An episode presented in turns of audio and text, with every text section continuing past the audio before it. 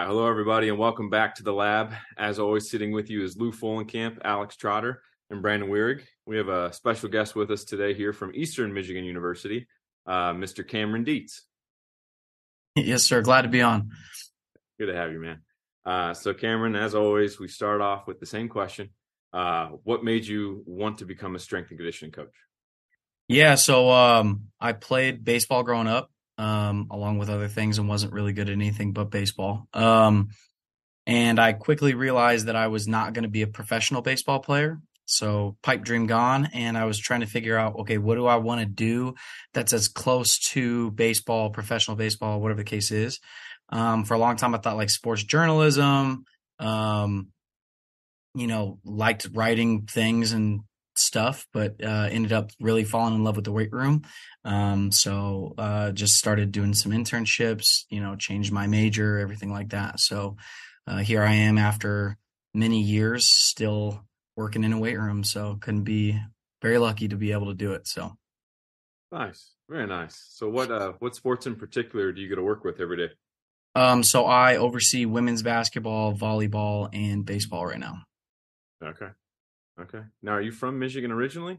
No. So originally from Colorado. Uh, went to undergrad at University of Colorado, Colorado Springs. Um, played baseball. Um, after that, interned uh, at the University of Delaware. Um, came back, was a graduate assistant, and got my master's at Northern Colorado. And then uh, took an internship at North Texas. Uh, got hired at Utah Valley University, and then moved out to Michigan. So just kind of back and forth, back and forth. So holy cow, yeah, you're really you're traveling man. Yeah, traveling man. Yep. Holy cow.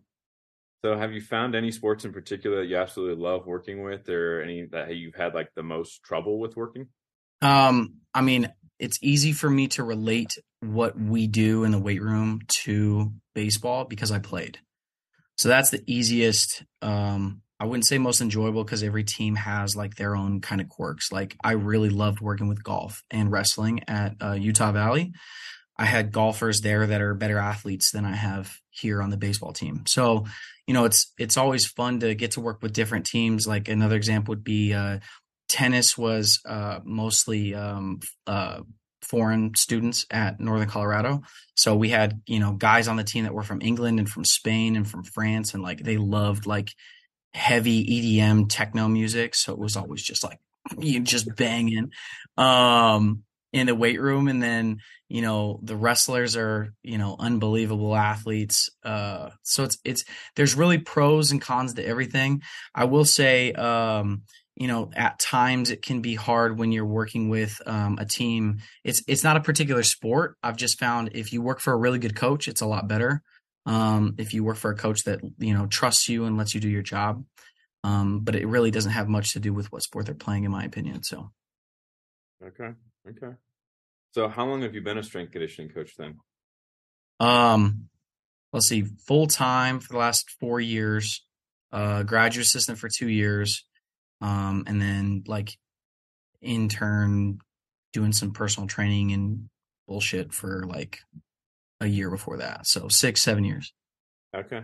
So through I guess throughout your experience, what have you found that that's worked for you as like a developing strength and conditioning coach? In terms of like programming and stuff? Exactly. Yep. Yeah. So I think um from year to year I always try and like break down what we did or what I did and like what what like I could try and do better. I would say if you looked at my program now compared to even two, three years ago, I spend a lot less time in the weight room and a lot more time on the field in terms of speed development, plyometrics, trying to marry the plyometrics with the speed work, and then really just trying to get make sure that like the the goal is to get them better at their sport. So I want to try and get them in that element as much as possible. Um, does that mean like we do our speed and agility work with a basketball? No, but I make sure that like they have to change directions, they have to react to each other. Like my favorite forms of conditioning are games. So can we play ultimate frisbee? Can we play capture the flag? You know, can we play sharks and minnows? Like those things that are like just having like a closed chain 5 10 5 drill and getting better at that doesn't mean that you've gotten you've improved your ability to react and change directions it's not it's not easy to measure either and that's okay as long as we're you know, doing it and doing it in a way that they enjoy as well. So You're gonna like that one. Uh, Appreciate that. yeah. So, um, what would you say you've gotten away from, like in your early years as a strength conditioning coach, that you you look at now and you're like, man, why did I ever do that? Um, so I always get the question of uh like are eh, like am I related to Cal Cal Dietz? Um, I'm not. But when I first got that question like seven years ago, eight years ago, um, I didn't know who Cal was, and so one of the first like true, real, you know, 100% strength conditioning based books that I read was Triphasic Training. And so I did it, ran it myself, did a whole like 16 week, you know, every single Supermax eccentric, every, all of it, and fell in love with it because it's hard and my strength just went through the roof. And I'd been like training um, for a while. So it was just a completely super potent, super difficult stimulus. But if you can find a way to handle it, like you'll, will, you will get better. Um, I still think there's a lot of value in like supermax or even accentuated eccentric work or um, whether it be overcoming isometrics or um, yielding isometrics. Like there's value in all of that stuff, but I think that it's too stressful on this on the body to run true triphasic while still having to do the sport. Like I just think there's it's almost impossible to go through classes, triphasic practice, and the social life because like college kids go out like I did like they're gonna stay up late they're gonna do dumb shit. So it's just a matter of like i think it's too hard to run true triphasic. So i definitely modify it. We definitely have times where we do really difficult eccentric things um, but i make sure that it's it's at the right time where our sport volume is very low or our sport intensity is very low. So that's probably the biggest change i've made. Okay. Okay. So then, I guess on more like the administrative side of things, as you kind of moved up the ranks, um, how have you been about, I guess, developing other coaches? Yeah, so I I currently run our internship program um here with um like I ran it at Utah Valley and then um here like it's just we have three different weight rooms so essentially we have three different facilities and they're all very separated um so between Zaporsky and I Ryan Zaporsky and I like we kind of like head that up because he has one of the he's at one of the facilities and I'm at the other facility um and so for me it's always been you know I interned at schools and I won't go into which internships were good and weren't, but I didn't walk away from all of my internships actually learning anything. You know, you sign up to get experience, right? And write it on your resume. And if what you write on your resume is the fact that they had uh tendo units there like that's cool but like did you actually do anything with them? Did you just set them up? Did you just change weights on a bar? Did you just carry plates out to the field and put them on prowlers every day?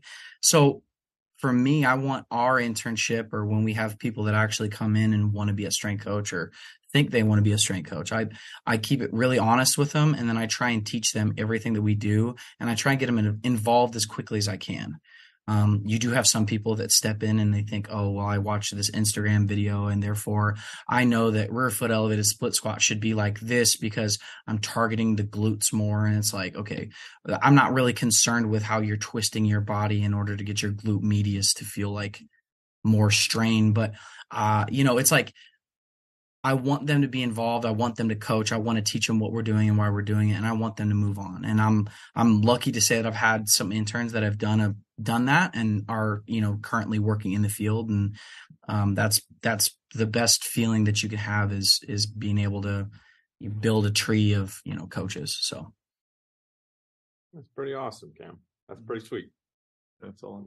They're not just labor to you. You're you're actually trying to like build up the profession. The labor's nice. Like the labor is like, I mean, it is so like even today. So it's it's uh, up in Michigan. Like there's fires in Canada and whatever, and and so the condition out like we haven't been able to condition outside, and so I've been trying to get a little bit creative today. So today, um, t- uh, last Friday we were doing like repeat 200 tempos, um, with women's basketball, and so I was like, okay, I I want them to do something that's some challenging, but we got to be inside and I don't want to take them over to the bubble because it's you know uh, you know, it's it's a decent walk where I know that we're just going to waste time. So I have an intern, and luckily she's uh she's a pretty good athlete. She's obviously she's on the volleyball team, so she's a decent athlete. And I came in and I said I was like, Liv, like I want you to run upstairs and I want you to run around the concourse and time it. I don't need you to sprint it. I don't need you to jog it. Somewhere in between, just run one lap around the concourse and time it, and then from there I'll be able to adjust. And I don't know what the distance was. I would guess 300 meters. Um, but we did repeat 300 meter runs around the the concourse this morning. So it's it's one of those things where yeah, it's it's great to have somebody that can just run up while you're like trying to you know set up the weight room. She can go up and run a lap really quick. Like interns are invaluable in terms of like their ability to help you do some stuff. Like you know, can you run to the printer? Sure, like that's awesome, but I need you to do more than that. I need you to get a job after this. Like I want to help them get and be a graduate assistant when they're done because I didn't feel that way from my first mentors. So I want to make sure that when they walk away from this, they know that they're at least going to get everything that I could um like in terms of helping them further their career. Makes sense. Makes sense. What I'll do here, Cam, is I'm going to open the floor up to these two so you can feel the Cool. from them. Yeah. Yeah, did you ever work in like any uh private sector? Um, I did private sector work uh, before I um, did my first internship at Delaware. So I essentially graduated undergrad, and uh, I I actually had lined up an in, my my last semester of undergrad.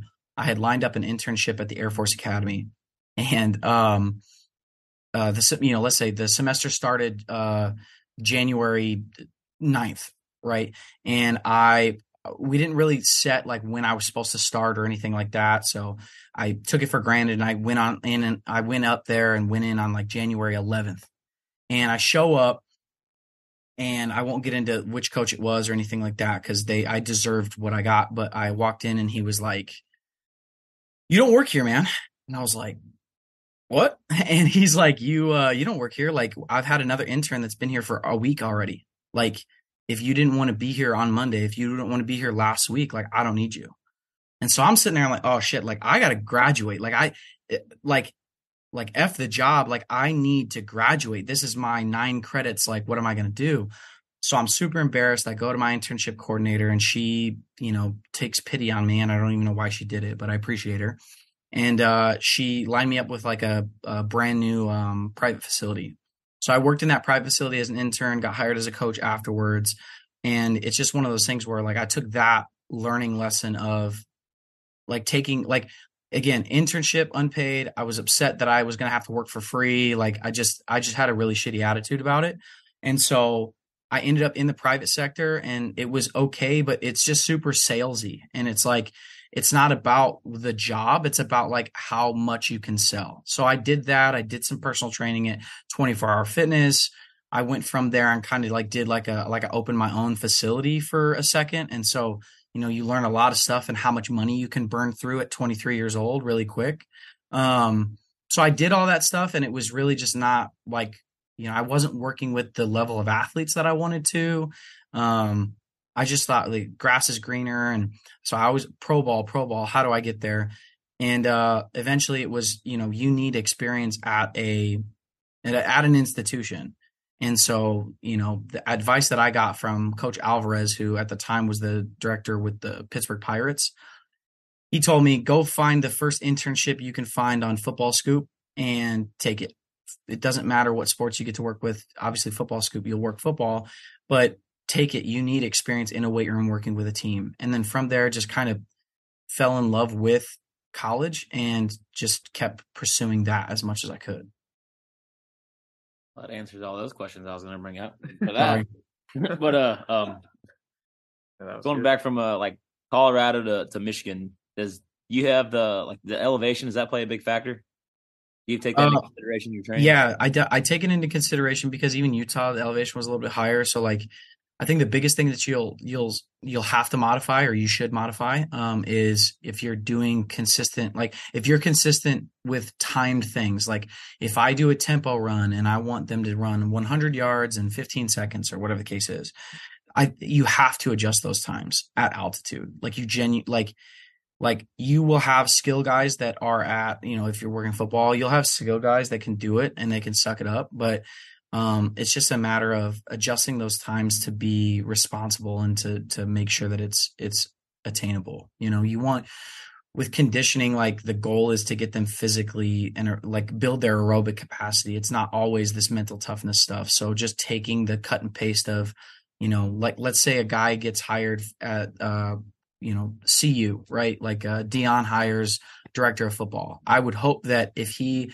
hired him from let's say Ole Miss or let's say a school in the SEC where the altitude is zero I would hope that they would adjust that stuff because it is it plays a big role in aerobic work especially um, do you ever feel like there's a difference between like maybe East Coast athletes versus more that Central Mountain style athletes? Like where they're actually like where they're from? Yeah, yeah. Um, I would say the biggest differences that I've seen with athletes and where they're from is not so much centrally located. Maybe that's because I was like, you know, from Colorado. I don't I don't feel like guys and girls from Colorado specifically or like Wyoming, that area, they that wasn't a big difference to me. I think the biggest differences that I see are like South, I think they have a different work ethic in terms of like a lot of times this is going to school and getting a scholarship and having school paid for it's like their way out sometimes of a bad situation. And i think at times they work really really hard because of that um, and that can be beneficial as a strength coach. You've got somebody that is like willing to run through a brick wall because they know in the back of their mind that they like grew up with less right? And so they have uh, just a, a, better work ethic because from age 12 they knew like i need a scholarship if i'm going to get out of the situation that i'm in. Um, that's kind of the geographic piece right? And then california i feel like if you're talking about female sports typically they're um, they're used to things being a little bit easier um, in my opinion. That's specifically female athletes in my opinion. I think just on the west coast like i think they have like they have their their trainer you know like there's more money typically. And i have my well my trainer we do this. And it's like okay cool. Like i'm not worried about what you did with your trainer. Like they didn't teach you how to do these exercises and that's what we like to do. So um, i think it's just it's it's it's there's a lot more with the socioeconomic piece. And then it's kind of interesting that you bring it up because i really haven't thought about it geographically. Like sure the accent may be different but it's really socioeconomic positions of you know, like I, I always tell people, I love junior college transfers. JUCO kids come into Division One schools and they look around, and even if your weight room, like you're looking at your weight room, it's like, eh, like we have, you know, we have some nice stuff. Like we have racks, you know, or like, look, we have perch, or like, you know, like yeah, we have some nice stuff. But kids from JUCOs come in, they go, I have a strength coach. like my head coach isn't writing my program and I'm not doing 10 by 10 everything because that's just it sounded good today. Like JUCO kids are my favorite athletes to work with typically because they take nothing for granted. They've seen what schools with nothing have. So when they're here, it's God, you guys have everything. Whereas like transfers, power like at our you know mid major and the MAC conference, like we get kids that drop down. We have Power Five drop downs. They typically, and this is all just in my opinion, they typically kind of look at it as like, well, I, I will make the best of it because I'm here, or like you know, like it's a demotion. But JUCO kids are like just awesome, typically awesome. You, I mean, there's shitheads everywhere, but like typically JUCO kids are really, really good, really good. Yeah, you. Oh, I mean that that's a perfect transition. Um, because I, I essentially got I, I, at least I would say like my my break in the private sector was through JUCO kids. I had like four uh, JUCO kids that were like right down the street for a baseball team um, here locally, and yeah, three three of them now are going to be playing at Division One schools and stuff like that. And yeah, they they came in and just worked their ass off every day. So like, I fully stand behind your statement there. No, especially baseball, and yeah, like you know, I have all my all my like athletes know that I played baseball, so there's always this like you guys like you love baseball more than you know. It's like I don't. You know, I I, I enjoy working with all you guys for different reasons. Mm-hmm. Um, but at the same time, base like you baseball JUCO is very it's it's much more common. You know, like you get the last chance you like that show is awesome because it shows the insides of JUCO football and basketball, but it also kind of gives you an idea of why kids go there. And it's not for the same reason as baseball. To me, the, the reason that you go to a junior college in baseball is you're either really good and you want to go to an elite junior college and play for two years at a very, very high level and get drafted from a junior college. The grades are always sometimes an issue. Like kids go to junior college because they can't get into a division one school. Um, but a lot of times, like the development that happens in a junior college because they have unlimited hours. If you want them, if they want to practice from six to 10 and then give them two hours for, for class, their class schedule, and then have them back for six more hours at night, they, they don't have any limitations. Like we have our compliance limitations of eight hours or 20 hours.